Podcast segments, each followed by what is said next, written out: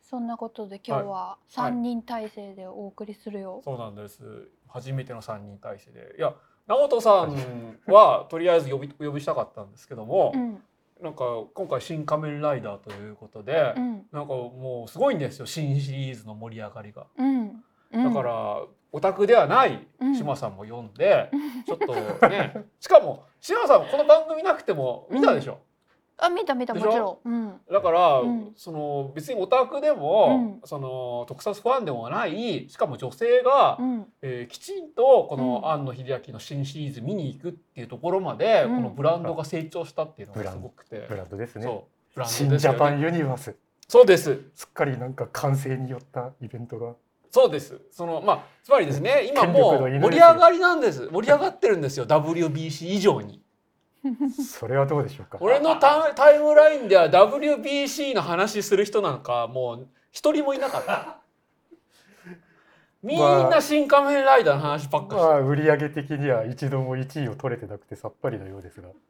あええシングルトラマンも取れなかったんだっけシンウルトラマンはずっと取ってたでしょ。新仮面ライダーがでしょうん、そうなんかねなんかすごいんですよ9割おっさんだった。そう だよ結ね。構あそうなのうん9割おっさん結構今回は「シン・ゴジラ」「シン・ウルトラマン」と比べて割と賛否両論であのさあ、ドンブラ会の時に新仮面ライダーについての話をちょっとしたじゃない。はい危惧するところ、危惧するところ大体当たってたよね。あーええ直人さんは何も危惧してたんだっけ CG がクオリティ低いいとやかーだからゴジラとかウルトラマンと違って画面を華やかにできないからちょっと寂しい映画になりそうだなっていうう話。ん。まあそこら辺はですねまあみんな今仮日面ライダ語っていこーうと思うんです知けってどる人ならわか大体浮かぶ疑問だと思うんだけもとど、もと「仮面ライダー」ってそういう番組でしたからね、うんそうだからなんかツイッターの方もなんか割とこう批判意見を探そうと思えばすぐ探せるうん。しかし一方で松本人志みたいななんかその別に特撮オタクというわけでもない人がなんかすごくこう評価したりもしてるとまあでもへえ。何をもってこう言ってるのかよくわからないですかでら、ね。も俺はよくわかりますよ大日本人を見てうんその後この「新仮面ライダー」見るとああああなんかもしかして通じてるものいがやあるのかほら対談したからっていうコメントでも寄せられてますよ。えー、でもあの対談動画もう Amazon で見れなくなっちゃってますよ。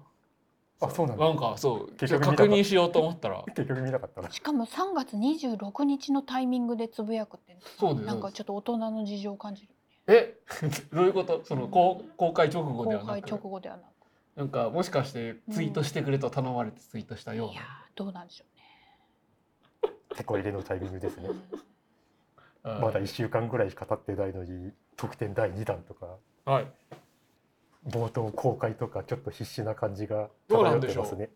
それは「新ウルトラマン」の反省かもしれません。率直に言ってお二人の感想はどうだったんですかあーどうどうどうでしあたらどうでしたどうでしたおやどうでしたおまあやおや見て損だったとは思わないけど特にいいもんでもなかったよ。あーなるほど。どうでしたどうでした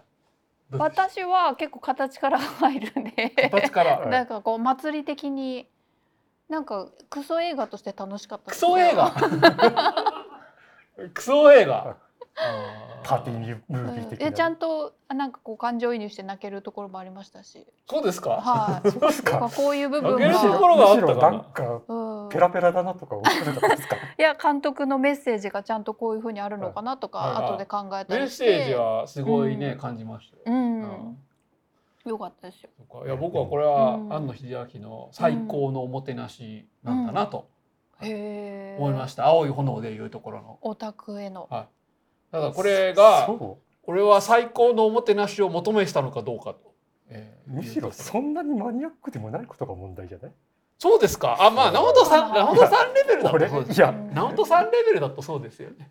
石ノ森先生を扱う手つきで言えば島本和彦の方が十段階ぐらい上じゃないですか。そうそうなんですよ、まあ、それはそそれはずこの後2時間かけて説明しようと思うんですけど、そのだ結局庵野秀明が好きだったのは石ノ森章太郎ではなく、えーテレビ特撮番組「仮面ライダー」だったんだなということじゃないですか。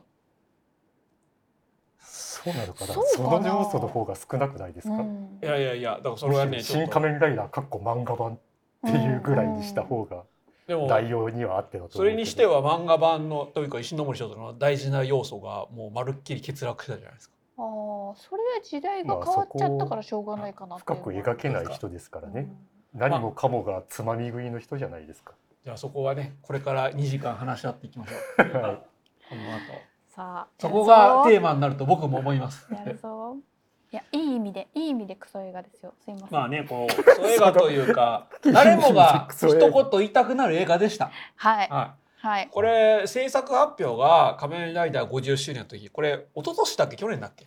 一昨一年昨年か一昨年庵野秀明展っていうのが開催されて、えーそこでなんか初日かどっかに「その新仮面ライダー制作します」って発表されたんですよもう鳴り物入りで。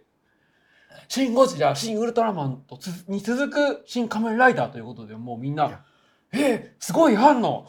もうこの3つに手をつけたんだということで、もうみんなオタク界隈が盛り上がったわいけや新エヴァンゲリオンを抜かしちゃダメですよ、新エヴァンゲリオンが新ジャパンヒーローズでねすこからこに入ってるのかどう か、まあ、その後入れられたのかどうかがなんかね今三入部れられて作るじなゃなのいか今入れられてます四部作なのかはい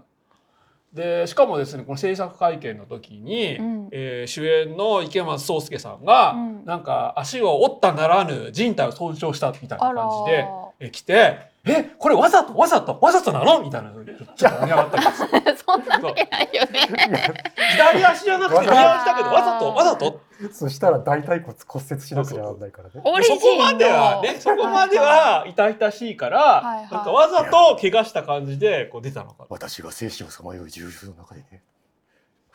藤岡のためならこれオリジンでその1号がお休みされてたっていうはいことをいきさつを知らない人はポカンだと思うんですけど、 はいもうそれ今回もいいですか今回の映画でもちゃんと左足をうん骨折してたじゃないですか、あれはちょっとどうかと思ったよねちゃんとち。ゃんと、だからつまりその番組の外で起こったことを、うんまあ、番組の中っていうか映画の中に盛り込もうとしててでそれは笑っていいのか真剣に受け止めるべきなのかわからないっていう戸惑いがあるんですけどもすでにメタ構造であったと、すでにそれがこの制作会見の時にもうよ予言されてたわけです。わざとわざと池松君はこう足を人体を損傷してで制作会見に臨んででこれを「新仮面ライダー」は現地オマージュしてますよっていうことをねこうやってんのかなと。いきなり陰謀論じゃん 今日ずっとこんな感じ、そうそしてですね、熱くなるおっさんえー二人に東映が冷や水をかけえーる感じでこの若い頃ね 模型師模型模型情報かななんかでその庵野秀明がライダーのコスプレした時の、うんその写真を持ってきて、うん、で庵野秀明がちょっとこれに苦言を呈したわけですね。えへーー今回の映画は、えー自分のためではなくみんなを喜ばせるために作ろうと思ってるんでちょっとこんなことはしてくれるなみたいなことをね。そして出てきたものは言ったわけですそうですへー出てきたもでのちはょちょっと待ってちょっと待って。すいませんあすいま止まらないちょせっと待ってもうまだまだちょっと言いたいことが。すいませんでこれが50周年の時だってうん50周年をこううんみんなお祝いしてたんです。でお祝いしてってこのね、この島本和彦さんが、うんこんな「仮面ライダー50周年お祝いし、おいおめでとうございます」みたいなイラストを寄せたら、うんえー庵野秀明が、えーこの「新仮面ライダー」監督するっていうことが分かってあこれは「シン・ゴジラ」の「シン・ゴジラ」新「シン・ゴジラ」「シン・ウルトラマン」の最大じゃないかということでこうみんなワクワクしたわけですね。まあでも今回は塩本さんも切れなさそうでよかったですどうなんでしょう それは分からないです。ただ新ライダーにコメントを発する前にグリッドマンユニバースに、えーコメントを寄せてたりもしましたが、まあそこは邪推しないようにしましょうというわけで、えーまあこのね「新仮面ライダー」とは何か「あ新仮面ライダーの」という映画のまずその紹介をしてでその後仮面ライダー」のリメイクの歴史を振り返り改めて「新仮面ライダー」とは何だったのかについて、 えー考察しつつ、えー次の新シリーズはどうなるのかということで締めたいと思います 2。回繰り返 す大事なことだから2回言うよね多分ねちょっと後ろにつなげただまけあまあまあつまり、その最初に、うんそのあらすじについて、えー皆さんにお伝えしてその後より深い考察をするみたいなねちょはいっと二段構えで、あらすじも何もさ前のウルトラマンの時も今回もそうだったけどさ、ウルトラマンとか仮面ライダーにネタバレも何もなくないですまあまあか確かにでもね。今回一つネうんタバレあるんじゃなネいタバレ注意とかそう今回ほらネタバ死レぬと泡になるとかネタバレなんじゃない死ぬと泡になるが 前から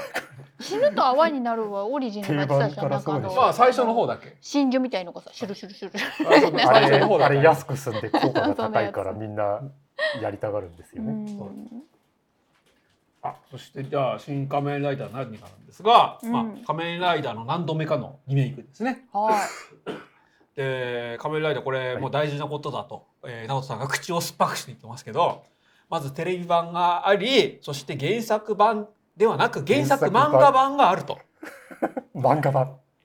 原作が漫画なわけじゃないですよね。一もと応もと今とは原作っていう概念が違って、はいはい仮面ライダーっていう企画があってその一つがテレビその一つが漫画っていうふうにはい。同時に始まるんです。パトレイバーみたいなもんですよね。そうですそうです、うんこれはマジンガー Z とかデビルマンも同じ感じです。なるほど。なんか一応著作権のうんその申請をする、著作権商標権か、ちゃんとコメントでもデビルマンと同じとかあ書いてくれ本てるね。みんなわかってるね。まあそこら辺のことはこの菅谷充さんがこの前出した「えーコミカライズ魂」にきちっと書かれてましたしこれ青春婦とちょっとちょっと違うね。青春ふと仮面ライダー青春婦っていうのが前空屋さん出したじゃない。あーあのねちょちょっと違うと思う。だからそのコミカライズでどんだけ俺が大変だったかみたいなのがちょっとメイン。大変だったらしいね。はいだからとなんかその全然眠れなかったっていう。眠れなかったしメシスタントでお母さんが産むまではもう本当に栄養失調みたいな感じだったみたいなのえが、すごごくめ。大変なん石森先生と菅谷先生の関係性は何なのア？シスタントだったんですアよ。シスタントだったんだ。まあ弟子と言いますか。あ、なるほど。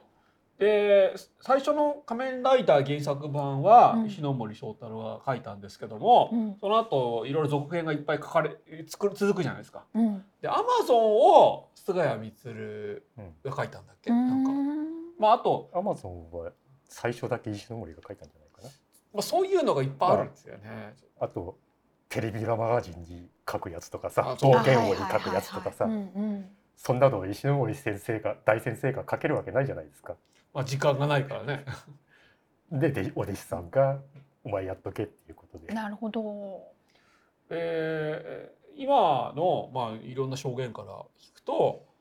平山泣き虫プロデューサーで有名な平山さんのアイデアと石ノ森章太郎のデザインとかが密接に結びついて出来上がったみたいな、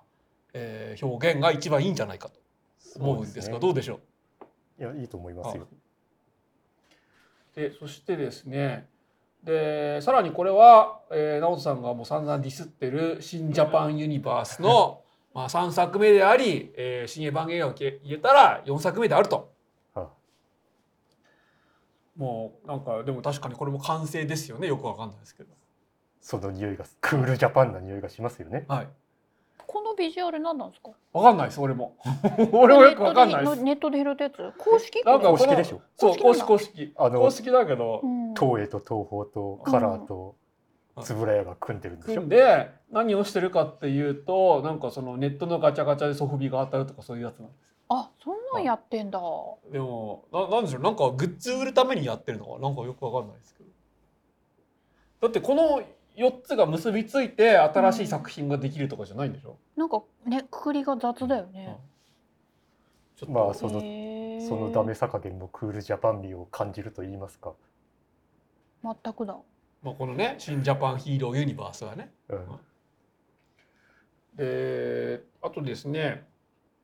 今回リメイクというか新シリーズをやるにあたって難しいのはうん。 仮面ライダーをやるっていうことで,、でうんこのパンフレットの,、うんあの白倉慎一郎インタビューでも書かれてたんですけどそのまあやっぱりこの「ゴジラ」と違って現役コンテンツがもう週一で放送されてる、えーものであると。つまり今の子供にとっては、この仮面ライダー技術こそが本当の仮面ライダーであって、1号とか言われてもみたいなところもあると。でさらにその何回もリメイクされてたうはいん。そして漫画版とかもある。こすられすぎ。はうん。いでさらに、えーまあ、ゴジラとかウルトラマンと違って等身大のヒーローであるということで、うん。もうこれはなかなか難しいんで庵野監督のお手並み拝見ですねみたいなことを書いてましたが、まあ、それはさすが白倉慎一郎は自分がやってるだけあってよく分かってるなと思いましたね。なるほど。なかなか気を使った感じのインタビューでしたね。でも白倉慎一郎自体がこの映画のプロデューサーをやってるから、 そんな自分のプロデュースする映画をそんなディスるこわけないじゃないですか。でも、まあ大変でしょうねっていうのはねなかなかまあまあまあそうだろうなと思いますよ。だって自分もこのリメイク何回もやってきたんだから。であとですねこの「シン」っていうカタカナは新しいであったりうん誠であったりいろんな意味があると。そういう言葉遊びはいいんじゃないですか。まあ、だからですねつまりこれまでの「シン・ゴジラ」「シン・ウルトラマンは」つまりその新しいというか、まあ、なんか再解釈ゆえのかっこよさみたいなのをうん一応打ち出してきたわけですね。うん。例えば「シン・ゴジラ」がその、えー放射能熱線を吐くときに、えー顎がバカッと割れて顎に当たらないようにするとかあとは成田徹が、えー書いた成田明かこれ、徹か成田昭は漫画でしょ。成田徹さんが書いたそのオリジナルデザインをリスペクトしてうんカラータイマーのない、 えーしかももうひょろひょろしたウルトラマンを CG で出すとかうんあるいは「えーシン・ゴジラ」では、えー昔の新昔のゴジラはその核兵器だったり原爆だったりのメタファーでしたが、えー明らかに、えー311のメタファーとしてそこに日本国民がどう対処するかというような話をやりそして「シン・ウルトラマン」では「シン・ウルトラマン」も今考えれば賛否両論でしたが、えー僕はこのその宇宙人が、うんえーメイフィラスね。単に死んまあ、メフィラスでありザラブ星人でありが、うん単に、えー武力で侵略するのではなく政治的駆け引きをもうガンガンして、えーまあその一つの脅威となるうんというやり方が、まあなかなか新解釈として面白いなと思いました、うんうん。そういうのがあると思ったんです今回も今ね。回の。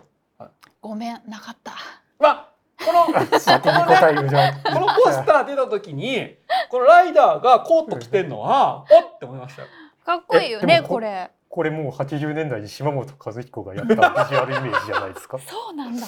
みんな忘れてるってそ れ忘れてないよ。えじゃあこれ島本和彦リスペクトなのリスペクトじゃないけど結局ライダーで新しいものを打ち出すというのが難しかったっていうことでしょ。まあねねまあで。もどうなの島本和彦がやってその後実写に取り入れられてたっけ実写にはなってなかったってえこれは島本和彦リスペクトだったの俺は知らなかっリたスペクトじゃないでしそうょ。だってこれ島本の絵だと思ってたっていう人もいこるれよ。は、まあ、あこれは前玉広だからだけどだからみんなそう思ってんだよ。うんこれ塩本和彦がやったことでしょ。そうなんだつまりライダーはその、えー変身するときに自分の皮膚がマスクとかになるわけではなく、うん強化服自分の醜い体を隠すために強化服を着てるんだけどその強化服をまたさらに隠すためにロングコートを着込むといううんことなんですが、えーまあ、それを、まあ、ちゃんと実写でやるのはあっ思ったんですけなどねるほどなるほどそうなんだ安野の安でトレンチを着せたんだけどもその安野の安は島本和彦リスペクトだったのかなかもわからん。そして、えーあとですね、うんえーまあ、まあ割と豪華キャストが出ると。は池松壮亮妹タクツク浜辺美波が出ると江本佑特撮界のエリートですもんね。ねえ派遣アニメも良かっ たです父親は悪の宮博士。母親は仮面ライダー龍騎の確かにおかみさん。え悪宮博士え大臣ザボーガーで 全然俺思いつかそうななかんっだす。弟たはガロ。あーガロに弟出てのた弟の嫁す元嫁さんはポアトリ。い。あ本当だ。えボアソリンボアソリンじゃんオートリー奥さんの元妻父親は円盤ゼルとバンキット。えボアソリンだっけ映画のね、映画のあのフォーゼの映画の方のあ花島優子さんじゃないですよ。肌島優子さんじゃなないいで。すよ。ーボアゼンのリボアゼンに出てた新しいボアソリンそう。なるほどすごいこんなに詰めたオタク解説が聞けるエのはモことこだ安け藤家オタク界のエリみん ートな家系図を調べてみんな詳わしかすります。ぎ。なるほど。まあそれでおおすごいすごいのが見えるのかなと思ったら、割とその他はいつものメンバーでうんでまあ ね「シン・ゴジラ」でも、えーい、い感じで出てた、えー塚本監督旧作の緑川博士にそっくりだそっくり信者そっくりだった まさかこんな今 TVer でその庵野秀明セレクションがこう、あはいはい配信されてやってるやてってる1話2話無料で見れるんですけど、うん1話の緑川博士にもクリソツ笑っちゃったよ俺でも池松くんもさあの新ウルトラもそうだけどさ庵野監督結構顔で選んでるなって感じしましたけどね。しました。 うんしましたで、まあ、顔で選ぶというかもうずっとガフナの頃から常連の手塚徹いつものメンバあそーれがシカでおなじみの一面そしてキューティーハニーの頃から常連である、えーまあ、市川美香子はいそして松尾鈴木監督の映画にも庵野秀明が出演するの縁でおなじみの松尾鈴木というわけで映画監督なんかいっぱい出てる。はいうん、なんか、えーこれ以外にも今回は出たかどうかわかんないですけどもなんかあれですよね川瀬直美がナレーションやったりとか岩井俊二が、 えー主人公で出てたりとかもういっぱい出ますが、はいもうこれはやっぱり庵野監督が役者の内面のある演技っていうのを信じず、えー側で選んでるからだと。側で選び棒読みさせるといその辺う実装時の影響おがあなるじみののかね演出。あ実装時はそのロベール・ブレストンから続く棒読み演技の系譜にあるんで実装時も演技興味なくてはい単にシルエットだけの人じゃないうんだから立ち位置とか同にすごいじ流小腹派だと思いますよ。なるほど。だろうであねと映画監督がいっぱい出るのは映画監督は映画監督のことをよく分かってくれてるんで庵野秀明がそのあんまり指示しなくても勝手に庵野の心を読んでうまくやってくれるからだと思います。 それはでもそれって映画監督が他の映画に出る時ってみんなそうですよね。多分うんなるほどね。であとはですねこれは公開まで伏せられてましたが、えー、とこの竹野内豊と斎藤保が出ててちょっとユニバース感が匠あそうだ斎藤匠い斎藤つ匠。こもいつも保つって呼んじゃうんだなんかそうそうう匠こう匠と書いて匠。覚える気ないですかいやなんかどうしても保つって言ってもらうんだよ竹野内豊が出ないと思ってた人そんなにいなくないいや いやでそうでも斎藤匠まで出るんだっていうのはやっぱびっくりしましたしちょっとこれねいいですよねやっぱしね。シン・ゴジラにも出てましたしね。で特にまず竹之内の方はこれでそのね、うん小林、えー、庄司じゃない秋司秋司さっきも訂正したばっかり です。つまりあ小林空き時間が空き時間を出そうとしてたんだなっていうのがねもうよくわかりましたしあでもこれはネタバレじゃないよねこれネタバレかななんかまあそして、まあ仮面ライダーにネタバレとか言われてもね、まあ何大体本名を名乗ってるかもわかんないじゃないですか。そうですねうん、そうコードネームでもう偽名かもしれませんこれやっぱり新三部作四部作が横のつながりがあるというはい感じを出してるんですか。漢字を、うんえー少なくとも竹之内豊は出そうとしてたと、うん。庵野監督はそうぼかしてましたからまあでもなんか見ててゲップが出るとい うか、もういいんじゃないですかっていう感じですよね。でも俺はあの斎藤工があのこの映画では割と冷酷ななんか、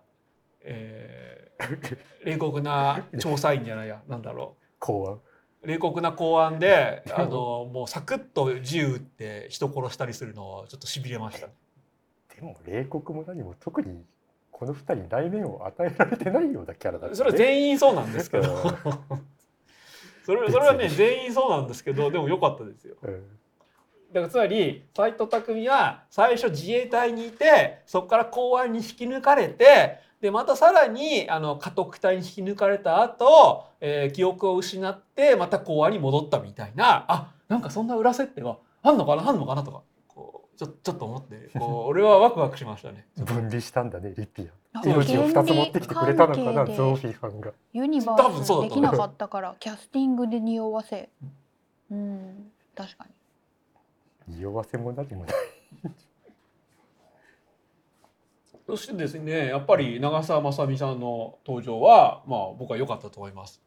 そうっすか。はい、これで長澤まさみさんは、えー小美人、えー巨大藤田委員とこう浅見隊員浅見隊員か 浅見隊員とあの隊員なのか浅見くんゴジラ怪獣図鑑、えー、つぶらや怪獣図鑑、えー、ライダー怪人図鑑ともう全部制覇したと。へええ。え、小美人もやられてるんですか。はへえい。。小美。人で2回出てました。あ、そうなんですね。長澤まさみ驚きの巨大化特に驚いたやついるのかなこの右下でなんかこのアナウンサーの人押されてるじゃないですか。そ う誰だろう誰ウだっルけトラマン知らん人三は浦驚さくんんじじゃゃなないで三浦いすさかん。。三浦アナじゃないですか。ああ最近シャドームーンと結婚した三浦アナそうさそんう驚いてるやつ。はいでも俺ちょっとよくわかんないんですけど、うんこのね長澤まさみのそのサソリ女のマスクはズバッとの地獄竜のオマージュって本当なんですズか バッね。とといやだから何っていう話だしそもそもズバッとの悪役って大体このスタイルなんですよ大体ね、そうそうマスクのだから別にでもそういうの大好きなんだそう言ろわれてもう。な特撮ファンはそういうの大好きなんだろうっていうあれじゃないですか。ねこないだ言ったネットにせっちゃんが溢れ返ってますよねチュンチュン言ってるあとその、まあ、原作っていうわけじゃないんですけど庵野監督が脚本を書いたというこのスピンオフがありまして「えーはいはい真の安らぎはこの世になく新仮面ライダーショッカーサイド」というスピンオフ漫画がありましてへえ。ここで割とサソリ女はそのヒロイン枠で登場してるんです。へえ。だからこの後この漫画版でこのサソリ女が顔を半分怪我して、でこんな感じになるのかなとかね思ったりもするんですけどでななんるかほど。英語英語をね話すっていうのはうんちょっとこうかぶってたりもしてて、うん。なんかちょっと面白いんですけどなんかちょっと性格が違うんですよそこら辺はちょっとワクワクしながら見てましこれでも特撮の女幹部といえばさう、んメモにも書きましたけど、ハイレグで網タイツじゃないたの。部下はそうでしいたよやね部で下はそうもでした昭和の特撮に女幹部はいないんですあよ、そうか。それは平成になってから平な成にんでなっすてよから。えー待ってえでもほマリらバロンさんマリバロンは一応平平成成です平成アレ平クサ成なんだ。まいあやいやでも特撮の女幹部っつったらアマゾネスぐらいじゃないあー昭和だとしあかまあもライダーに幹部じゃはいなないもんいってことでねし。ょ、うんライダーにはいないんスでーパー戦隊にはいっぱいいたじゃん昭和に昭和にうん女アがマゾンキラーとヘドリアン女王だけじゃないいやいやいやいやもうそれもっといたんじゃないもうキメラとかいっぱいいたじゃんあああはいはいはいキメラもいたそうしだそれは間違ってうんまあまあまあまあだからライダーには確かにいなかったゴーグル5にもマズルカとかいたからねね、どうせエクスタシーとか叫ばせるぐらいだったらもっとエロい衣装で登場してほしかったあとはあれかの。うんあのスパイダーマンスパイダーマンがアマゾンキラアーマゾンですアマゾンですかまアあマゾンキラーはサンバルカでもそうちょっと女幹部感良かったんですよねうん、よかった。ジンドグマも妖精王女とかいたよねでその割にはでもあっさり死んでしまったんですけどそうですよ。死んだかどうかわからないじゃないまあえでもあの毒確はかに死んだだって死サんだソらリ女から取ったんじゃない死ん死だらんだ哀にシーンなやるっかてら取れないじゃん。あ確かにそっゃんだかかそっらか毒だけ垂れ流されてるんですよ本当だ。あ本当だ本当だ本当だ本当本だ。当だえ話そこから俺な気づんかかなかあのった声だけで死ぬ感じはさ、あんのギャグだと思ってたけど意味あったんだ。じゃああれは半分生かされて毒を取られてるん毒だけで毒だけ出せば怪人倒せるじゃないです本か当だ。本当だ知らんかっさたすが。 みんな本当だなってる。そうまあ確かに後ろにうんそのアルファベットで「毒」って書いてあったタンクがあったんですけど そうなんだ。 それだったら別にあサ気ソがつリかなか女ったほら倒す必要ないじゃないですか、やっはぱいりはいはだからあの「毒」っていうタンクもサソリ女が毒をこうね、うんその自分の体から、い。出してんのかな。使ってんのかなえ。ービシャビシャ出してたんじゃ出ないしてるが解析して作れるようになったのかなるほど。まあそういうわけでですね、えーこのキャストが発表された時にあれあれいいんじゃないのいいんじゃないのって思ったんですよ。しかも、うんうん庵野監督は、うんえー今回は、えー僕だけが楽しめる作品にはしたくないとうん。えー言ってたんですがこれちょっとアニメを入れたんですがちょっとうまくいってないんですが結局見たところやっぱりその庵野監督のおもてなしみたいな感じでしたね。この青い炎であったじゃないですか。その自分の部屋にやってきた、えー女の子に、えーうんガンダムなり仮面ライダーなりを、えーセレクションして見せる見せる。そんな映画になってました。僕だけが楽しめる作品にはしたくないとなるほど。言いつつい行って俺が面白さを教えてあげるぜという映画になってましたそしてこれを見せるってことは俺のことを分かってくれってことだもんね。そうです、うん、 そそううだそもうですんね。結局はそうなんですそうだよね。うんだ。から結局は同じことってことですかこれまでと。でもその割にはねやっぱり庵野監督はそのみんなに愛されててまあうん高志と大違いなんだなと思ってました。高志はたかしもいいもの作るのにねなんたかしねでたかしはみんなで叩いて安藤安藤はみんなが擁護してくれるんですかね、今年のゴジラ次第なんじゃないですか。うんブラックまあ、メデースの大敗良かったですよ。横文字がついてないはいたかし映画を本気出してるんですよ、だからゴジラにどんな副題がつくかでねまたわかると。うん、たかしが仮面ライダーやってたら大変なことになってましたね。多分。まあちょっとどうなんでしょう。そこうんそれいはやそもれでとでももとああいう感じの映画で出てきた人だからそつなく取りそうな気がするそれはそれで興味があるけどなんかまあでもゴジラスタンドバイミーとかついたらちょとっかとドキドキするドキドキするね。たかし今度ウルトラマンやるよね。そういやなのゴジラですゴジラあゴジラやんだ。しかも今年まだまだ、うんもうあと数ヶ月でたかしなんでみんこんな撮ってんの？えこんなってこんないろいろ撮れんの？いやでも高橋ちょっと間が空きましたよオリンピックでたかししかたかしたかしって仕たかし事しがかい早ないいの？仕事が早いし仕事がヒのット作を作ってくれるそうしそう本当にヒットしてるのたかしは。スタンドバイミしてるじゃないですーかドラえもんヒットしましたよ数字上はしてるじゃないですかへー。ヒットはしてますうん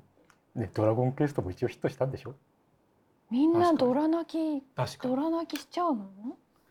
ゴジ泣きうん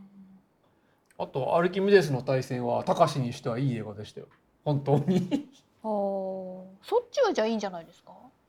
だからうんちょっとねドキドキしますね。そのアルキメデスの対戦みたいな心構えでいくのか、うんえールパン三世ファーストみたいなね、えー心構えでいくのかでいくのかちょっと割れる感じ。はい、じゃあ実際それでですね実際この「新仮面ライダー」を見てみようということで、えー見たらやっぱ驚きました。驚きましたね。いきなりの三栄土木トラック、うんそして、えー、小川内ダムだっけ小川内ダムおごちだもん。おごおうちだごうちダムか、うんおごうちダム。ということであこれが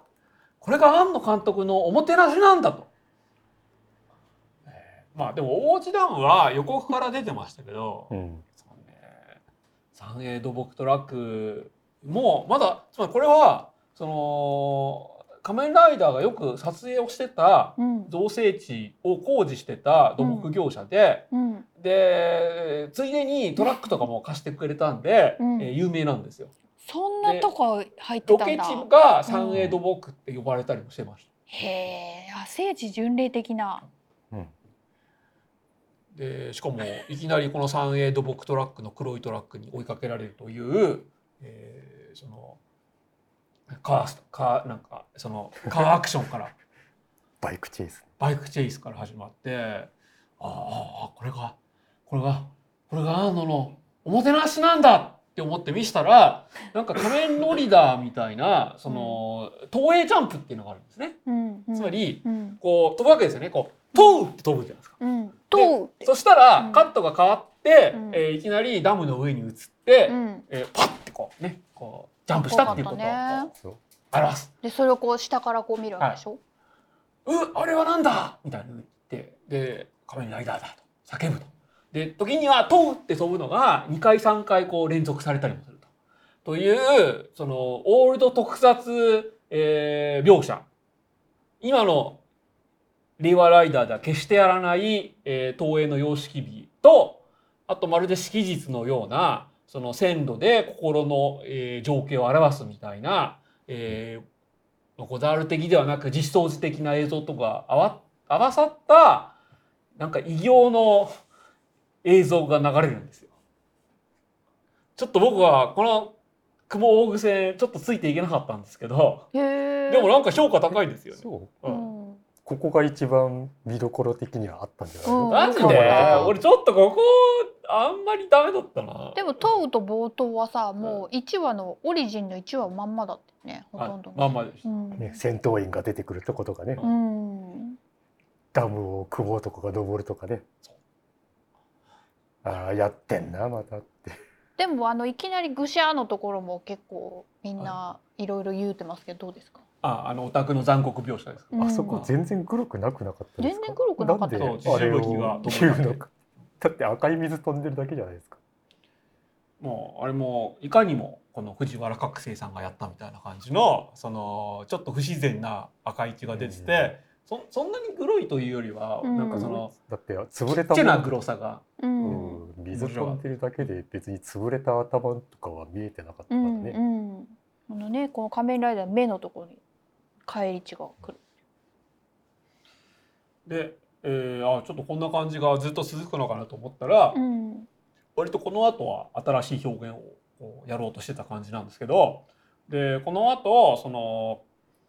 えー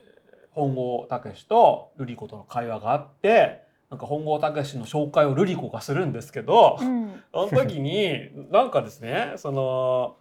えー頭脳明晰、えー身体剛健っていうのはいいんですけど冗古談文書無職とか言うんですよ。冗談大学そう無職 IQ250 して無職本郷武って古文書だっけとか思うわけですよね。 漫画版はちょっとそんな感じがするけどえねそうそうなの漫画版は暗い青年じゃないまあ石ノ森の主人公はみんな暗いからなでもさオリジンもさ序盤のさところはさ別に友達とかもいなくて、はいあのルリ子からも誤解されたりして喫茶店のおっさんがいるぐらいで、アミーゴの、うん、だけどその後どんどんさあの人気番組になってさまあ、仲間がねなんか仲間が増えたり秘書が増えたりしてって後付けっぽいけど冒頭のところに感情移入するんだったらコミュ障なんだね。じゃあその雰囲気を取り入れたのかな、ていうか庵野監督がコミュ障だってことですまよあね。結局はそうだと思います、うんつまりここで、えー本郷武イコール庵野秀明だとみんな思ってくれと、うんえーいうのような感じで始まります、えーそしてですね、えーこの緑川瑠璃子さんが、えーその後話がだんだん進むに従ってなんか人造人間でなんかデータベース人間で、えー人工子宮で生まれてみたいな描写が続くんですけど別に緑川瑠璃子そんなキャラクターではなかったんですよ。もともとのね。元々はうん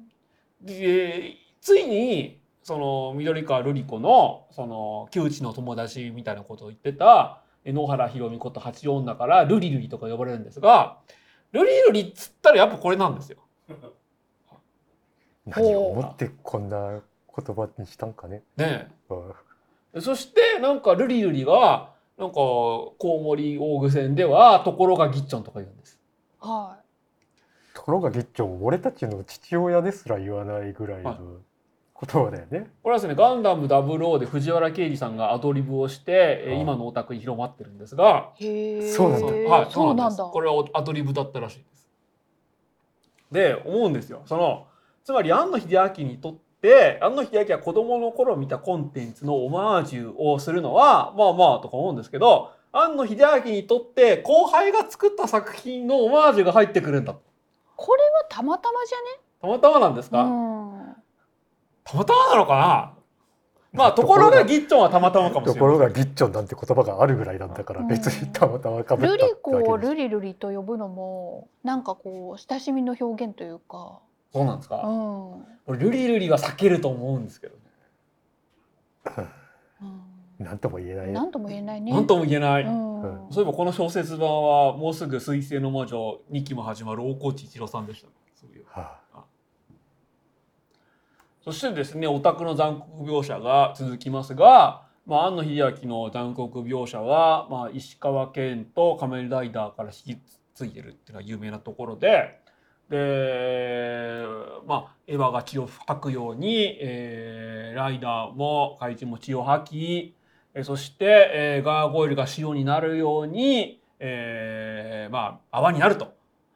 余りなる描写が連続し ます。塩になると泡になるを一緒にされても俺は一緒だと塩思にうけなどるね。塩になるのはソドムの街だから全然関係なくないそうでもたまたまじ今回泡になる描写がかなりしつこくやられてたじゃないですか。ゃね。やっぱこれはね、庵野秀明のそのフェチフェチズムが詰まってるんだなと。あー怪人が死んだら泡になるんで泡にすなよるから。いやでも後期は爆発してたじゃん。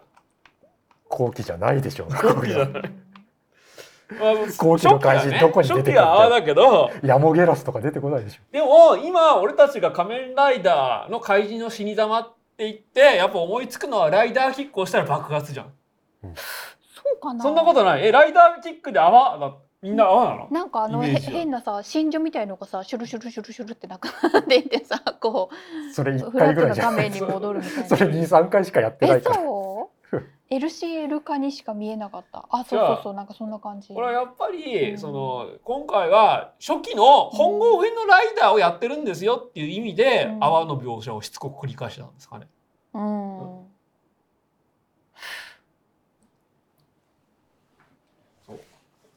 まあちょっとね割とここはフェチズムを感じましたし、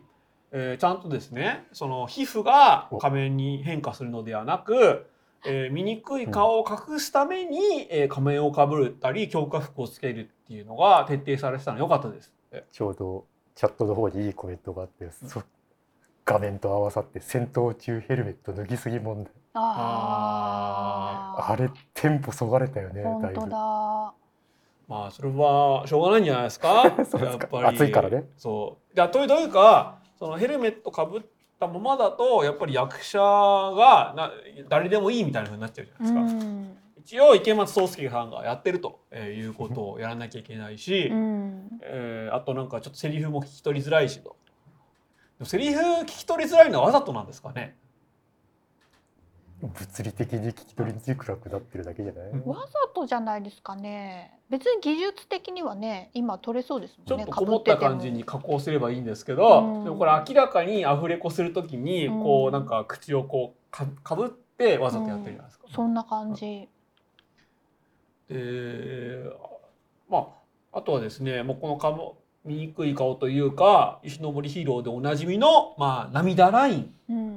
がちゃんと傷跡としてあったというのも良かったじゃないですかい。やーなる ほど涙ライン言ってるって綾瀬正人ぐらいじゃないのかそんなことはないっすよ。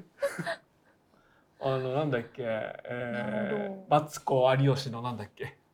あれとかやってたよ。怒りあそう浸怒り透浸透だよ。そしてですね、ここら辺で僕らの見慣れない見慣れないっていうか聞き慣れない言葉が出てきます。はいはい、プラーナってなんじゃいってはことですね。で、つまり仮面ライダーは風で変身しましたね、風の力で。でも風力って別にそんな力あるわけじゃないじゃないですか。だから今回はそのプラーナという、えー未知のエネルギーが未知の生命エネルギーが大気中に充満していてそれを取り込むことで変身するということになってます。でそれを取り込み、えーこの胸のコンバーターラングからプラーナを取り込みそして、え ー風がこの、えー風車を回して出ていくとそういう新解釈なんだと。どうしましたい なるほどはい科学的にねはい科学的まあ、に疑似科学的なその理屈をつけてます。まあコンバーターラングは正式設定なんだけどね元からのはいはいでプラーナっていうのはですね、うんまあ、インド哲学の言葉なんですが、まあ僕らにとってはスーパーロボット体制マソーキシンとおなじみです。そうなんだまあでもいろんなもんに出てくるよね僕プラーナっていうのもオーラと同じぐらいプラーナを消費することでいろんな精神コマンドが使えるんです。へえつまりこれはですね昔魔法の国が消えていくっていう小説にマナっていうのが出てきて、うんでマナっていうのもそのえ土地にあるその魔法的なエネルギーなんですけどそれを消費することで魔法が使えると。うんえーつまりそのちょっと疑似科学的な理屈をつけたわけですね。うんでこのマナっていうのは今カードゲームに取り入れられててこのマナエネルギーを使うことでカードが使えるみたいなね。えーつまり一つの定量的な要素としてマナとかプラーナとかを持ってきたわけですね。うんうんそうしないとなんか風力で変身とか言われてももうちょっと今の世の中じゃ通用しないだろうということでプラーナとか、ええープラーナ強制排出補助機構付き初期型ベルトとかが出てくるわけです。そしてコウモリ、コウモリじゃない、クモオーグが、プラーナを排出した、うっかりさが、えーあなたの敗因だ、みたいなことをこう言って、一つのサスペンスを作ると。いうのが、俺は良かったと思いますよ、あそこ は。そうですか。はいちょっとあそこ良かったじゃないですか。人に戻るためにプラーナを排出してでもあそこのさあの爆破される小屋のところでさとりあえずその辺を全部セリフで説明しておこうみたいなさそうです。ね設定はね。そうアンのマナーアンノマナーンノマナでも、割と俺は親切だ。 ーそうですねそれ邦画のダメなところで。一番最初の戦闘で、その、どういうのがこう重要かとか、その、まず言っておくそっていうそう、う設は定いとどこが重要かっていうのをちゃんと説明して、なんか、なかなか、なかなかそうです、か。俺は良かったんで邦すが。画のダメなところが凝縮されたようなシーンだと思いましたけどね。そう、めっちシゃ。ン・ゴジラでは邦画のダメなところを全部切り捨てて大成功とか言ってた人でかもらシン・ゴジラでもめっちゃ喋ってたじゃないですか。みんめなっちゃ喋ってた今回もクモオーグめっちゃ喋ってて。そう官僚だから早口っていう謎の言い訳でめっちゃ喋ってたよやっねぱオーグメントはみんな早口。えーそしてですね、えーその次コウモリオーグ戦、えー手塚徹がめっちゃメイクしたコウモリオーグ戦が始まるんですが、なんかここら辺からですねその庵野秀明意外と引き出し狭い説っていうのが出てくる意外でも何でもなくない意外でもなんで誰ないもが同じことしかやってねえだろうとしか思ってないじゃそうなでいすか。うんいやいやまあねでもえー、本当にエヴねァンゲリオンだって急激版も進撃版も結局同じだったじゃないですかまあね結局え結局現実に帰るっていうメッセージ25年経ったそれにきつくないですかもう中年なのにっていやいやいやそれもねちょっと ちょっとちょっと味わいが違ったじゃないですか。40で、えー現実に帰れっていうのと15歳でよ60手前で現実に帰れっていうのはやっぱ重みが違うわけです。うんいやで40で綾波レイがいっぱいいたらいいなっていうのと60で浜辺美波いっぱいいたらいいなっていうのもまた味わいが違うわけですよ。自分で消してるしねちゃんと浜辺美波ね一瞬でねうんえーそしてですね、えー本編では電話かけるシーンとかなかったわけですけども、うんその昔のね「仮面ライダーの」そのライダーカードとか、うんあとはその、えーまあ宣伝用のその写真ではこういうふうに怪人が電話をかける写真とかがいっぱいあったんで、えー一応ね、えー一応こあの「新そ仮れの面ライダーチップスカード」ではこう電話をかけまくると。へえそして、えーその後ですね、えーサソリ女が飛ばして、えー八女戦があるわけなんですけど、 まあ、ここでちょっとユリっぽい関係が昔あったみたいなことをこう匂わせるというのも良かったです。そうかな、は匂わせてたちょっとにちょっと匂わせてるじゃないですか。匂わせてましたいや全然そう感じなかったね本た当だですか幼馴染みぐならいんので感もじじゃさん童貞とかユリとか言って語ったつもりになんない方がいいんじゃないですか、ね全然いやそうそんなこいうとそうないよいうマジックワードを振りかざしてさ、うんつまりこれはサソリ女もルリコもうんお互いをちょっと殺そうと思っても殺せないのは昔ちょっとユリ関係にあったからってことじゃないんですかいやえ普通に幼幼馴馴染で染しみょぐらいの感いじやうそうこれオタクの言う幼馴染はみんなユリかユリかねボーイズラブ関係でしょ。じゃあまあ一旦それでいいよまあキューティーオニーもねこの賛成するかどうかはコメントの方たちにお個任せ人いたのしま解すが釈ですドクターに女を語らせないで、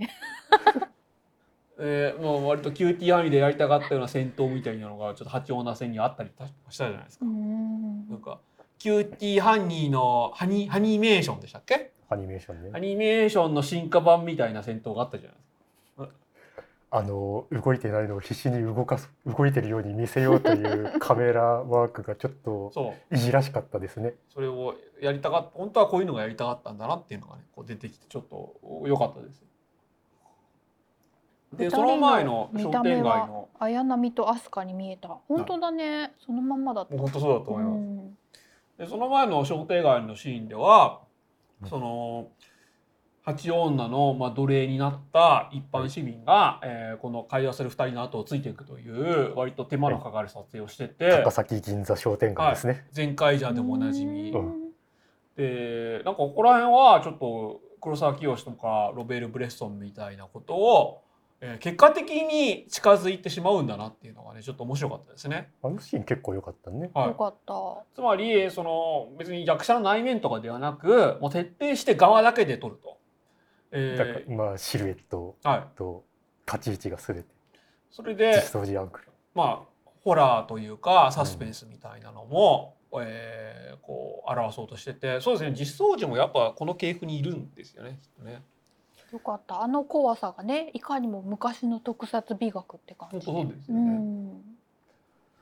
そしてですね、まあ、KKO 部は別に語ることがあんまないんですけど、うんちゃんとここで、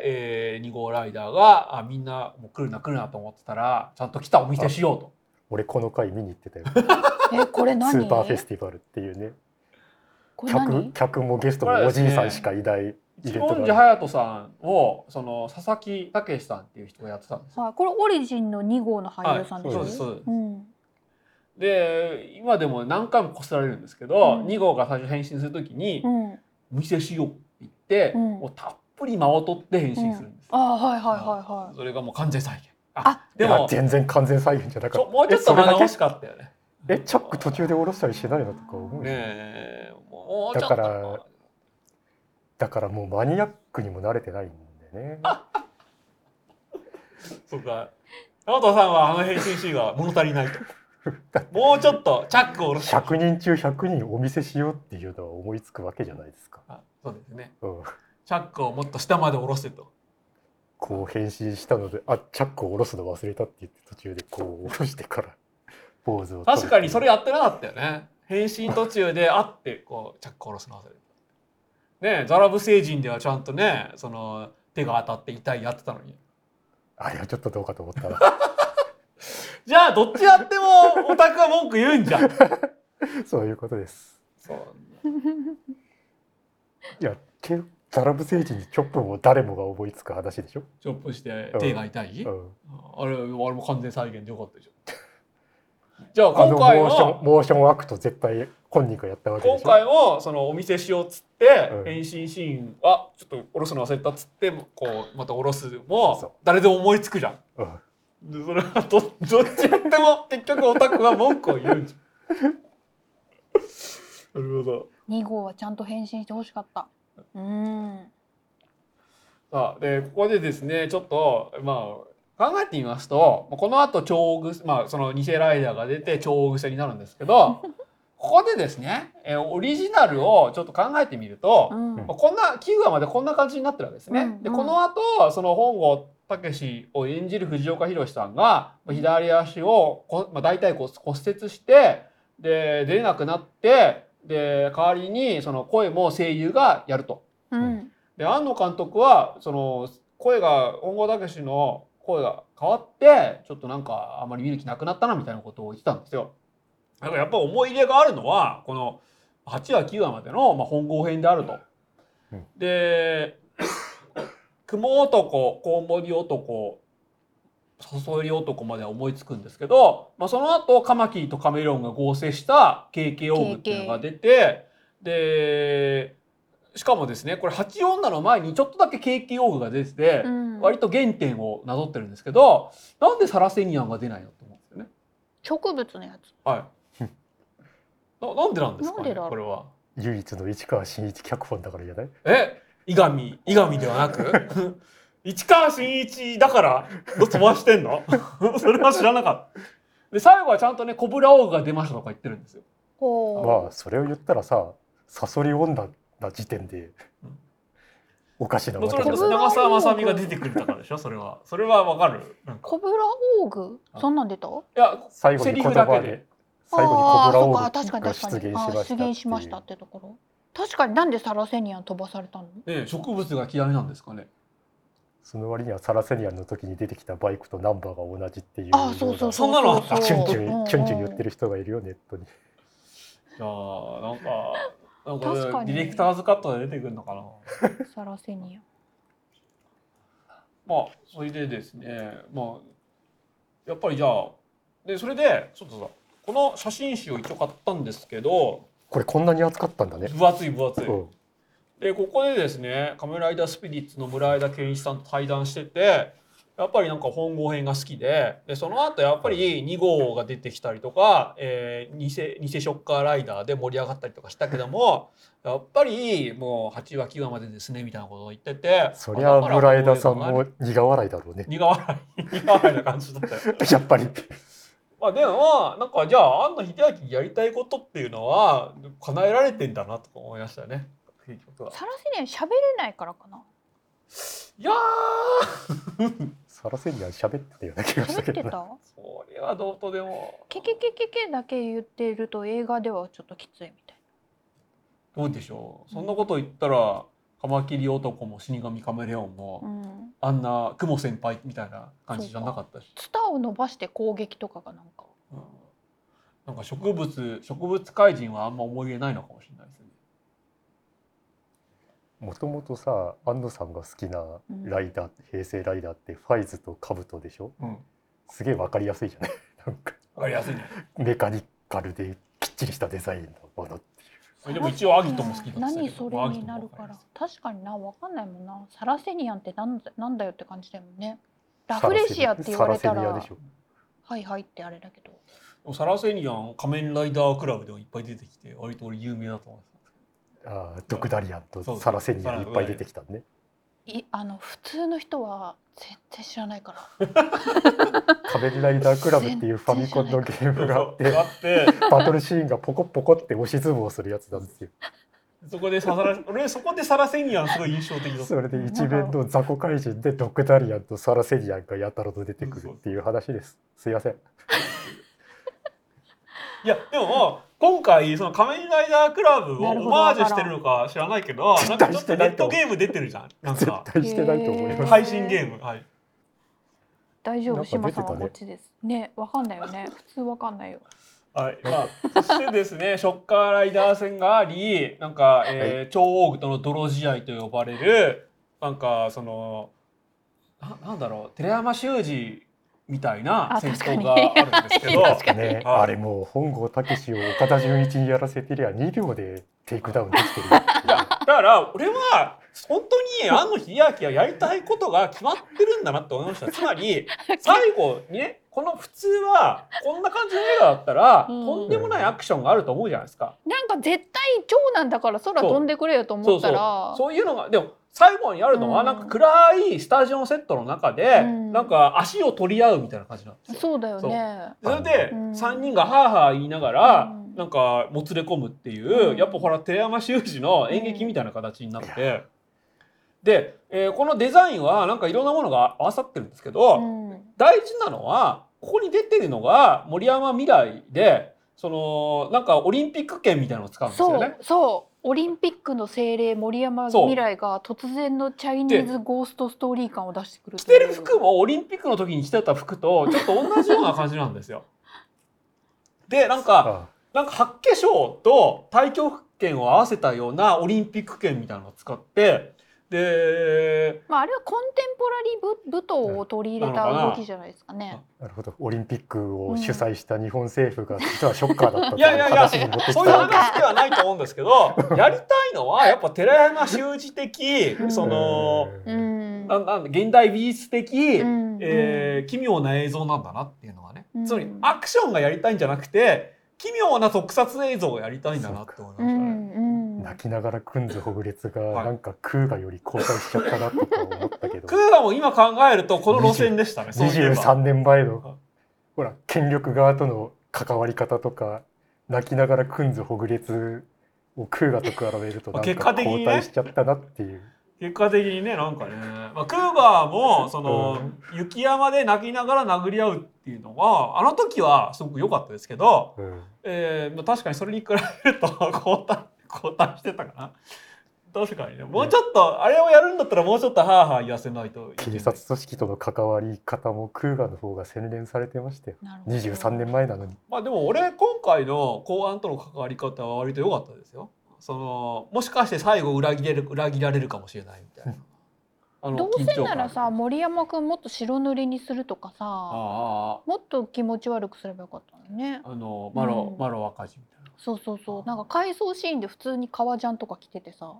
なんかどうどういう衣装のコンセプトかと思って謎でしたすねバイクなり、バイク乗りそうな感じではなかったよね。うんなかったなか った。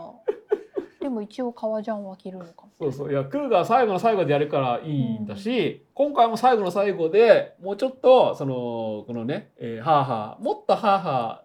言わせながらやってもらえればねそうプラーナ切れた肉弾戦だからそうですよ設定はそうですようんあのこのねこのインスタ翼みたいなあそうそうそうそうこれこれこれこガスれ。欠壊早しくてガス欠早くなさすぎ早すぎなかった。 でプラーナの消耗戦に持ち込めば勝てるという、うん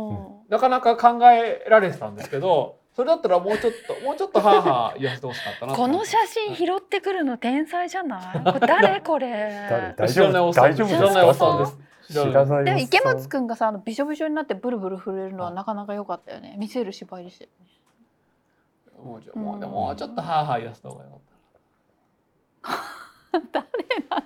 えーそしてですねエンディングで、えー俺はねなんか星野源とかに歌わせるんだと思ってたんですよ。カカカカカいやいやいやいやカカカ仮面ライダーとかねうわいやいやいや歌わせ歌わせると思ったんですがやっぱここはもう庵野監督はもうオリジナル主題歌をしかも3曲連続でキュキュってこうなもうんかねたっぷり聞無か理やせてりくれ無て理ねやりこうこうキュってこう無理やり3曲。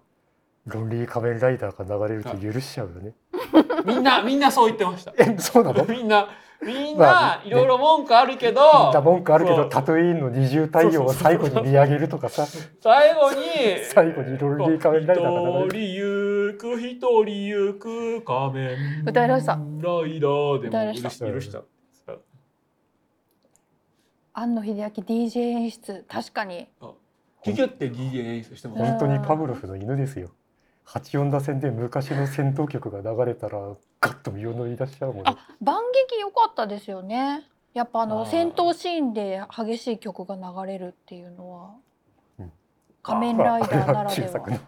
いや俺は許してないぞそう かそうかまあいいんじゃないうん人それぞれはいあなたも正しいであとはですね、まあ、この超王具も稲妻といえば稲妻なんですけども、えーそれ以上にそのロボット刑事ケイがうんなんか渚薫君みたいなその一つの監視者として出てきてで僕はこれ割と良かったんですけどでもそのはさい今時ロボットが出てきてやはり人間は面白いとかっていうセリフも寒気がするほどダサくないですかそんなことない今よ時そんなセリフあるそんなことないってだあかれはらもうマナーなんじゃないマですナかーマナーだよ特撮マナーじゃないですか、うん、特俺も特撮マナーだと撮思う。マナー いくらなんでもネイテないィでブしょなそれ発音のけ。そうそそうう急にネイティブなのね。あとなんかねこの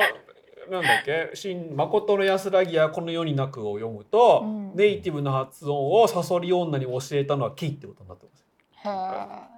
というかサソリ女ネイティブな発音だったんだ。最初はうんネイティブな発音じゃなかったんだけども、そのケイに教えてもらった。なんなのあのあん石原安野監督のそさうとそうみ的そなうそうそうあのネイティブな発音コンプレックスなんなのあの。いややっぱそれも特撮マナーっていうことだと思うんですけ特撮マどナーどういうことつまり特撮に出てくる外人はうんもうみんな変な発音ばっかりする。外人とかその英語喋る人、特撮に出てくる外人っていうか大月ウルフが変な発音をするっていうまこあとで、まあまああわなからんあとあれよなるほどわから X ん。星人とかうん、みんな変な発音するっていうのを、うんその一つのマナーとして入れてるんだと思ってたんですけど、うん外人というか外国人はな。うんうん。へえそうなんだ。であとはですねなんうかんその、えーまず愛が いてそこから J ができてで K ができたみたいなことをすごい早口で言ってくれるんですけど、うんえっ、とまあまあ J はいろんな意味があると思うんですよね。その K の前の K のそのプロトタイププロトタイプその企画案 K の企画案って俺 K2 だと思ってたんですけど J, J がいたんですねロ。ボット刑事 J っていう名前だったの最初は。へえ。でその造形が一応この映画では、えー半分その透明になっててまあ二郎っていう意味もありますよみたいな、えー感じであるんですけど、 J のマスクはだいたい機械だと同じようなこんな感じになってるやつじゃでなもい、一応左右非対称になってたんですけど。でそう考えると愛は一郎ではなくなんか石森ってことなのかなとかね思ったりもしましたが、まあ、全てを司る AI ですからね。なるほど。まあ、そこはまあ後で言ってくれたり言ってくれなかったりするでしょうまあそれは割とどうでもいいことではあるんですがやっぱりこれ見てるとその庵野は映画のアクション戦闘アクションじゃなくてななんか奇妙な特撮映像に興味があるんだなって思いましたね。。うんとというのは今そのスーパー戦隊とかそのライダー令和ライダーをそのずっとやってて週1でやってるし映画もなんか半年とか3ヶ月に1回やってるんですけど大体東映のアクション割といいんですよ。いや絵作りめちゃくちゃこだわってますよね。かっこよく見せるために。で特に坂本浩一が日本に戻ってきてから以降はなんかアクションのレベルがなんか1段も2段も上がって。うん。えー素人が出ても坂本浩一がちゃんと、まあ、スタスタントを含めてうまくやっててでだんだんだんだんそのいろいろやろうと思ったのかこの前の映画とかケイン・コスギとかそのちゃんと動ける人を必ず呼んでものすごい充実したアクションやってるんですよね。うん。でアクションをそのままちゃんとしたアクションやろうとすればそのレギュラーで動いてるスタッフを呼んでくればいいと思うんですけどそうではないと。うん。だからやっぱりこれは庵野監督はなんか奇妙な特撮映像に興味があるんだなと思いましたがそれにしては CG のクオリティが低いしこのメフィラス星人とウルトラマンがキックでこうねこうキックでこう力が拮抗するっていうのをまだやってましたよねうんしかも同じ工業地帯で。のなんで同じことやるんだろうって思ったんですけどなんかあるんですかね素材がいっぱいあったんだろうね工業 地帯いやそれはやっぱり工業地帯でやるのは工業地帯が庵野秀明の新象風景だからだと思うんですが、えーそれはいいとしてキックで拮抗するをもう一回やらなくてもいいだろうって思ったんですけど、なんかねパンチで拮抗するだと絵にならないからなんですかね、まあ好シきン・ウなルんトじゃラないマンの方好きなんのですか、うんシン・ウルトラマンのアクション演出はどこまで関わってるとかわからないですがうんうんでも庵野秀明ってやっぱりそのアニメ監督時代からうんもうコンテをた、えーまあやっぱり樋口真嗣も庵野秀明もコンテに定評があったわけじゃないですか。うんコンテだけ書くために他の監督から指名で呼ばれてでいいアクションシーンでコンテ書いたりとかしたわけじゃないですか。まあそれにしては今回は時間がないのかこの戦闘シーンのコンテは違う人が書いてますけど、うんそれでも自分の指示のコントロール感にあるはずなんですけどそうだそねれにしてはアクションのパターンがなんかちょっと少ないなと思ったんですが、あーアクションなかなか取りづらいんだろうねかっこいいジャンとプしてかペチペチペじチゃなくてさ、やっぱりび奇妙な映っく像りさせるとかさは、そんえーっていうさそうこ思いとまがすよ好きなんじゃないかな。でもうんちょっと「シン・ウルトラマン」と同じ感じだとうんそんなびっくりしないじゃないですか。まあちょね。ちょっとねちょっとここはなんかどうかしたのかなとかね思ったりしましたね。あー同じことやるなと。はなるほど。で、うんえーあとはですね、えーちょっと画面が暗いシーンが連続するんですけど、うんこれはちょっと限定オマージュがあるのかなとかね、そうなんか昔のさあのはいフィルムで撮るしかなかった時代のさ明かりが入らないこの怖さフィルムで撮ったやつをテレビで放映するとめっちゃ暗くなるめっみたいちな。ゃ暗くなるみたいなとにかくお金がないから照明置けないんでーねそれもそうだでしょからうねポツーンと置いてるだけでそうそうトンそネル線もそうですし、えっ、となんだっけ最初のああれもそうで、なんだっけ二回暗いシーンがあるんですよね。なんだっけ暗くしてごまかすぐあらいなら八さ八王う、うん、八王子昔はねうん暗くしてごまかしてたんでしょうね本当でも私これ結構好きだったけどなあ暗いシーン。暗いシーンあートンネルのとことかあこれはトンネルのところはねー、その CG やってる場面で暗くしちゃうとあうーん、ごまかしてるなって何思やっっちゃたかうじゃなわいかんないってショ感ッじカーライダーがみんなクローンだから動きが同じっていう言い訳をいいことにうん完全に動きが同じだったのがちょっとでまずいなあれはさネタじゃないわざとでしょそうですか、うん、そう思う だからあれは、うんつまり、うんそのネタだとしても、うんちょっと微妙に動きが違うみたいにしないと、うんちょっとね難しいと思う。だからつまり、うんその人間が同じ動きすると面白いんですけど、うん CG が全く同じ動きするうとんすごい不自然、いやそれを含めわざとだと思う私はそうなのそううかん、あれそこはちょっと笑ってくれって話かと思ってた。そうかう、なんあとく全くうんその弾が尽きないマシンガンとかね。うんうん。まあ、ちょっとなんかですねでもこのパンフレットを読むと本当は実写で撮ってたらしいんですよ。そへのー偽ショッカーライダーこと、うんえー軍政層ライダーと、はい軍はい。政層バッターオークと。凶暴なやつそうね。じゃあ13人の仮面ライダーみたいにしてたわけ最初どうもそうらしい。大雨降らせてそう、だから大雨しかもなんだっけ、あ買ってないのもう読めてね。るパンフレット買ってない買ったのん。だけど 読めてそるののくだりすごい見つからなく てさそうでね、大雨雨の中でずらっと並んでるシーンも再現しようとしたんです。うんえー実際に6人と6台揃え揃えて、うんで後で合成で11体に増やす予定でしたがそしたら本当に雨になっちゃってで地面もグズグズでですごくやり遂げた感はあったんですけど編集で早々カットになりましたとという証言が載ってました。まあだかそれらをやったらその場で本郷死ななくちゃなんだるほどなねまあ漫画版と同じ展開だとね。でもそれはねなんかもう一回予算を倍増さし予算をもう一回もらってちゃんと取るべきだったんじゃないかなとかね思いましたけど、うんそう思いますえーちょっともったいなかったですねなんか特になんかこの映画 CG に頼りきりな感じがちょっとね、えー私は好きだよ、庵野監督。で一方でですね、まあ、この孤独っていうのがキーワードで、んえーショッカーライダーをなんか軍政層みたいな風にはね、うんこう名前つけるのはプラーノと合わせてちょっとおって思いましたね。なんかなかなかあそういうちょっとやっぱ偽文科学芸面ではそう文芸面ではちゃんと考えてんだなと思いましたし、えーその後ですねその一文字がその正気を取り戻してで仲間になるわけですけどもうみんな一文字だけはいいって言ってますよね。本当絶賛ですね。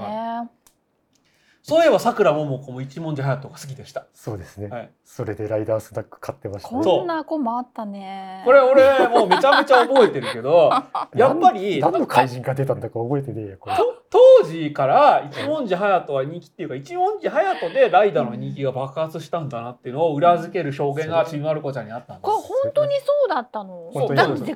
本郷武史の方が全然かっこいいじゃん。す。いやそれでがもね人気はなかったんですよ、番組の雰囲気そうがな第ん第ですか1話の視聴率は7.8%だったんですよちょっと暗すぎた。そうクラスあその本郷編はすごく暗くてあ。う。ん。で隼人が出てきてから明るくなったし変身しっていうキャッチーなものもついたしで,、うんうんでそこから人気が爆発したんです 必殺技もね、うん出てきてね。はい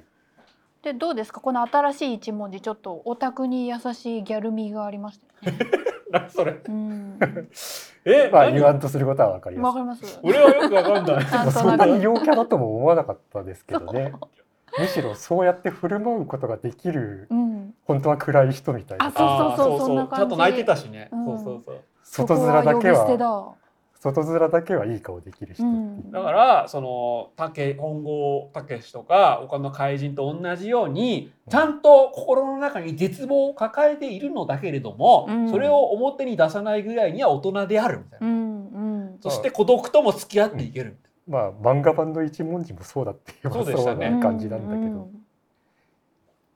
な。あとでも今回の映画でやっぱちょっと良かったのはショッカーという組織の設定で、うんつまりその旧作とか暴力団みたいな明確な狩猟がいて、えーそこにピラミッド型に組織があるみたいなうんものではなく、えー半グレ的な、うん。 あのーアイシス的な なんかえシス的な。はははは。その個々に、えー中ボスみたいなリーダーがいて、うんえーそれぞれ、まあ、横のつながりでつながってると。つまり、うんなんか幸福を追求するモデルみたいなのを愛が開発して、まあ、その一つの思想なわけですねショッカーという、なるほど。その思想に従って、えーみんなそれぞれ勝手にやってるとでそれをそのショッカーがバックアップだけしますよみたいな感じでだから、えーこの漫画版でもそうだったんですけども、えー絶えず内紛とかが起きてるんですけども、うん。まあ、それはそれとして全体的には、えー人類を幸福に追求するという名目で、えー侵略が進んでいるというようなのが良かったですね。なるほど。オリジンにはあの上下関係がありましたもんね。き死りあり神ました博士がいたり、はいなんとか男爵がいたり。ただですねもうこれもうそんの新しいかっていうとそうでもなくてこの今日持ってくるのを忘れたこの「仮面ライダー1971」1973という小説で借りられるはずだったのにな、もうちょまたまた持ってくる んだよですでに描かれててロビネンでめちゃくちゃプレミアつきすぎててそうなんですよそうなんだ。ううん伝承にしてほしいねそういうのも。本そう当なんですいや伝承になるんじゃないだからこれすごく評価が高いし、うんえーこれ2003年かななんか割と早めに出たんですよ。へでえ、。えーちょっと今回のショッカーの組織が、うんこの仮面ライダーの小説版の組織を、うん多分元にしてるかどうかわかんないんですけども、うんえー一つの思想であるしそのがっちりとうんもう人類誕生ぐらいからショッカーって組織があるんで仮面ライダーは個々の戦闘には勝てるけどショッカーというその組織を、うんには絶対勝てないという永遠の戦いを強いられるみたいな話なんですよね。うんだから今回は別に資料っていうのはうん単にそのコンピューターの中にしかいなくて、うんで個々のなんか死神派とか、あのゾル派とかーゾル派とか地いるん獄でしょう派,、ね。地獄派とかいるブラックブラック派とか多分いるんでしょうね、なんかねこの漫画版はちゃんと地獄大使と暗闇大使出てきましたえ暗闇大使もいるのいるだからちゃんと双子 いる双子双子いるし緑川博士はうそのイワンイワングループにいてこれでに出て死神博士の本名はイワンだからイワングループにいるみたいな感じでこれに出てくる死にそう暗闇大使ですねなるほど大ボスを倒したら終わりじゃないというね。そうなんですよだからちょちょっとここら辺は割と現代的と言ってもいいかもしれませんなるほど確かに。まあやっぱり面悪白いの組織なんて作りづらいですからねあうんやでっもぱりそれではこの映画でも解決してないよく考えればかコブラで先にやってたような気もする コブラのギルドで海先賊にやってた海賊ギよ海賊ギルドで先にやってたような気もする、海賊ギルドには明確なリーダーはいないとか言って後付けっぽいけどね最初はサラマンダーがリーダーだったじゃないそれぞれが独立独歩でやってきたんだうんそれをまとめようとすることが現れたみたいなコブラで先にやってたような気もしますが、まあ、しかし現実が追いついたのかもしれませんでそう考えてみるとなかなか今回のショッカーの設定はうまく考えられててつまりそれぞれの、えー中ボスがそれぞれの幸福を追求しているとうんクモオーグは、まあ、人間が嫌いであると。で、コウモリオーグは、なんかその、コウモリビールスっていうのを使って、で、人間を殺すんだけども、それに耐えられたえ人間だけを生かすという、ちょっと優勢思想を持ってる。うんうんで、サソリオーグは、えー、なんだっけあの、スーパーエクスタシーでしたっけスーパーエクスタシースーパーエクスタシーを求めていると。 エクスタシーエクスタシースーパーエクスタシーですよ。そそそんな繰り返してましたっけそんな言ってましたよ。めっちゃおかしかったそこ。エクスタシーが幸福だと考えてる。で八王具はその奴隷制による管理社会を考えててで KK 王具はちゃんとセリフでね復讐は善っつってましたね。うんでもこれ最初仮面ライダーも復讐の話なんでなかなかこれもねその面白かったです。これ七つの滞在になってたりしないですか。しないんですしてないよ。だからね本当はもうちょっとバリエーションが欲しかったんですけそうど。ですね。大体人間を殺すみたいになってて、うんで蜂のところはやっぱり島本スカルマンから取ったのかねえ島そうな本のスカルマ同じじゃない何だって 下本スカルマン俺完全に忘れちゃった。買えよそんな奴隷制あったっけいやなんか高級クラブみたいな人に八女の部下のうん。女がバーッと来てそこに来た男の人を刺して洗脳するみたいへなえそんなんあっちょたっとん読みだ。直さないと俺完全に忘れちせっかく出たのに買ってなかったんですかゃったからもう9番でいいやと思 ってじゃあ白本先生は今回大ろ大喜びなのかなそれか安の俺の俺のアイディアを 2, 2個もパクりやがってって思ってるんですけど20年以上前にやったことだからねそうですねそう KK オーグは死神グループって言ってましたねバッタオーグも島本スカルマンの飛び岡っぽいって七つの大罪だと爆食がない。そう食いしん坊はあ食いしん坊オーグがいなかったね。ほらなんかでも傲慢とかないじゃないですか、そっかそうですね。まあ、あと金金銭欲とかないじゃないですか復讐は善だけなんか浮いてるねうんまあ、つまり復讐することが生きがいっていうことでしょ。でそう考えるとバッタオーグもうんそのオーグを殺して被害を防ぐという幸せを追求するということで実はショッカーの、えーまあ、愛のうんその幸福追求システムに従っているのではないかということで、えーこの先続編があるならやりたいです。 ということで割とちょっとね考えられてると思うんですけどであと本郷武史は何に葛藤してるかっていうのもあって、えーつまりそのなんかマスクをかぶると、うんその暴力衝動が抑えられないみたいなこと言ってるんですよね。はいだからなはい。るべく変身したくないし変身してなんかこのオーグメントとかオーグメントに操られてる人を殺す時にちょっとやっぱ辛い顔をしますこれは原作漫画版と同じなんですけど、うん。つまりそので途中でその超オーグと同じように、えーお父さんお母さんっていうか親をその連続犯罪者に殺されたみたいなのが出てきて。うん。で超王宮と同じような葛藤を抱えてるんだということがわかるんですけどもえその時に俺は親父みたいに、えー、なんだっけ なんて言ってえまあこんなことを言ってるわけですよね大の大冒険と同じようなことをしたわけです。うんつまりその力なき正義は無力だけども、えー正義なき力もまた無力であるみたいなことを、えーはい言ってて、まあ、そこに悩んでるとそんな勝こと言利ってたっけ。勝利に憲法の宋道心先生も言ってました。言ってました。力がなかった。親父みたいにその力がなくて殺されるのも嫌だし、うんであの犯人みたい連続殺人鬼の犯人みたいに、えー愛なき力で人を殺すのも嫌だはいはいはい。うんうん。というわけで、えー結局は大の大冒険というか「えー仮面ライダー W」や「仮面ライダー、えードライブ」でおなじみ三条陸先生と同じ精神が宿ったわけです。そして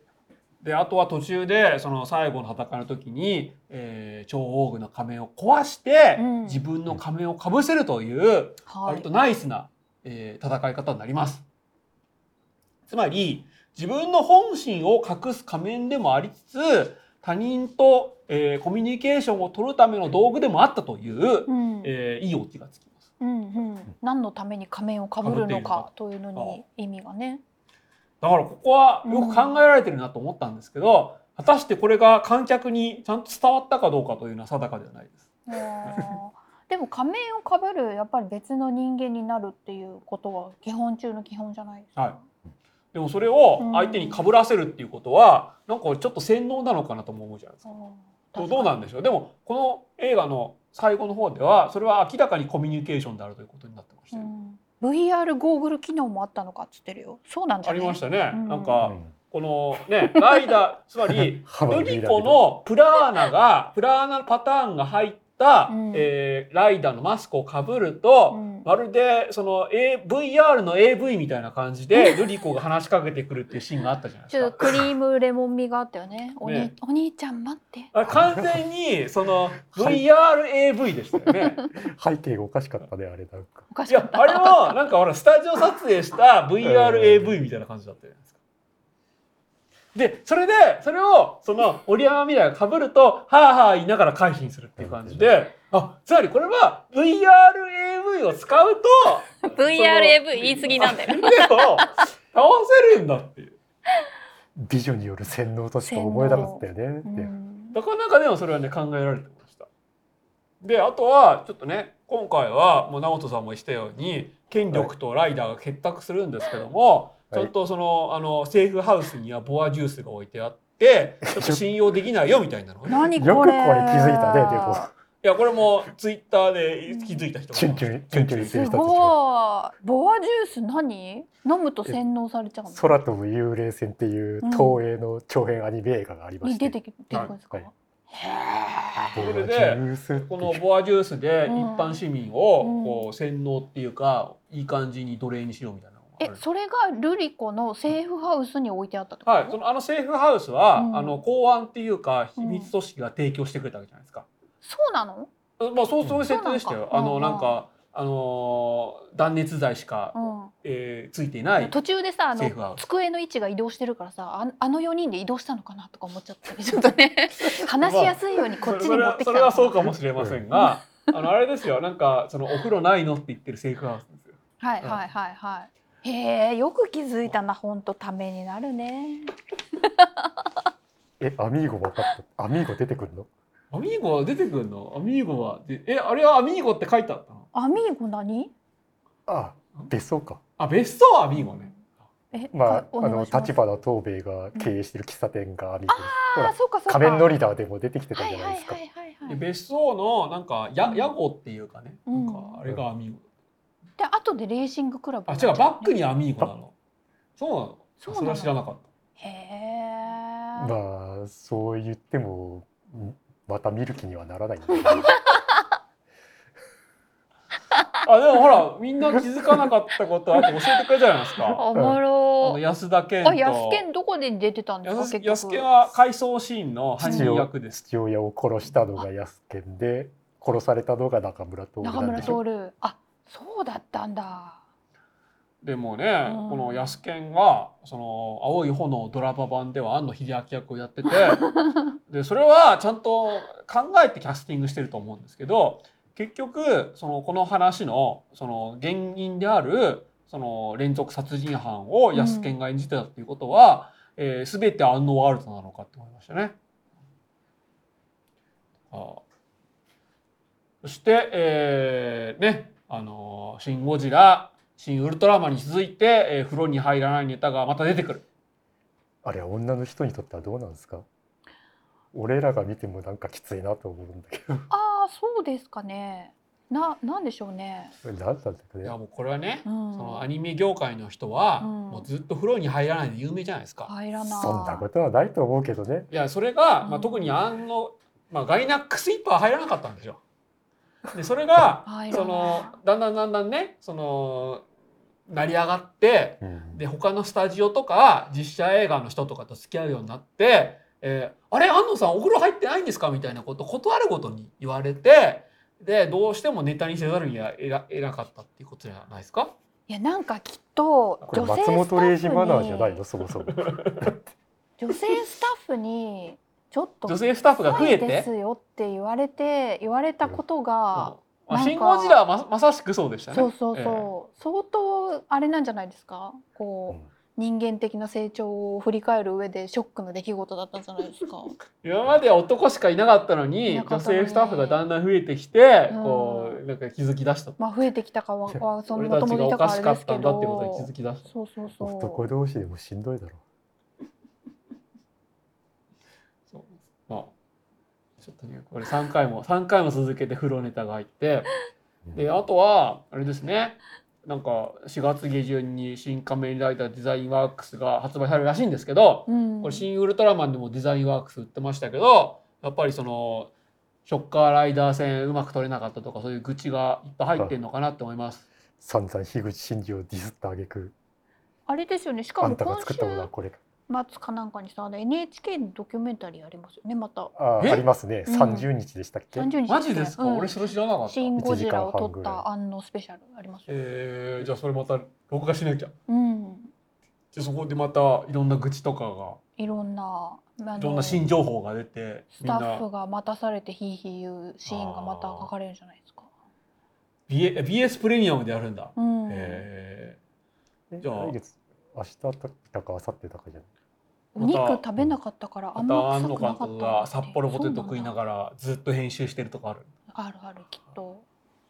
ちょっと楽しみだなうんきっと妻が勧めた服を着ててうん異様に高いブランドとかを着てるえじゃとあころがま見らたれるよま試た写会終わった後、うん庵野もや子が「うんあーお疲れ」ってこ う言うのがある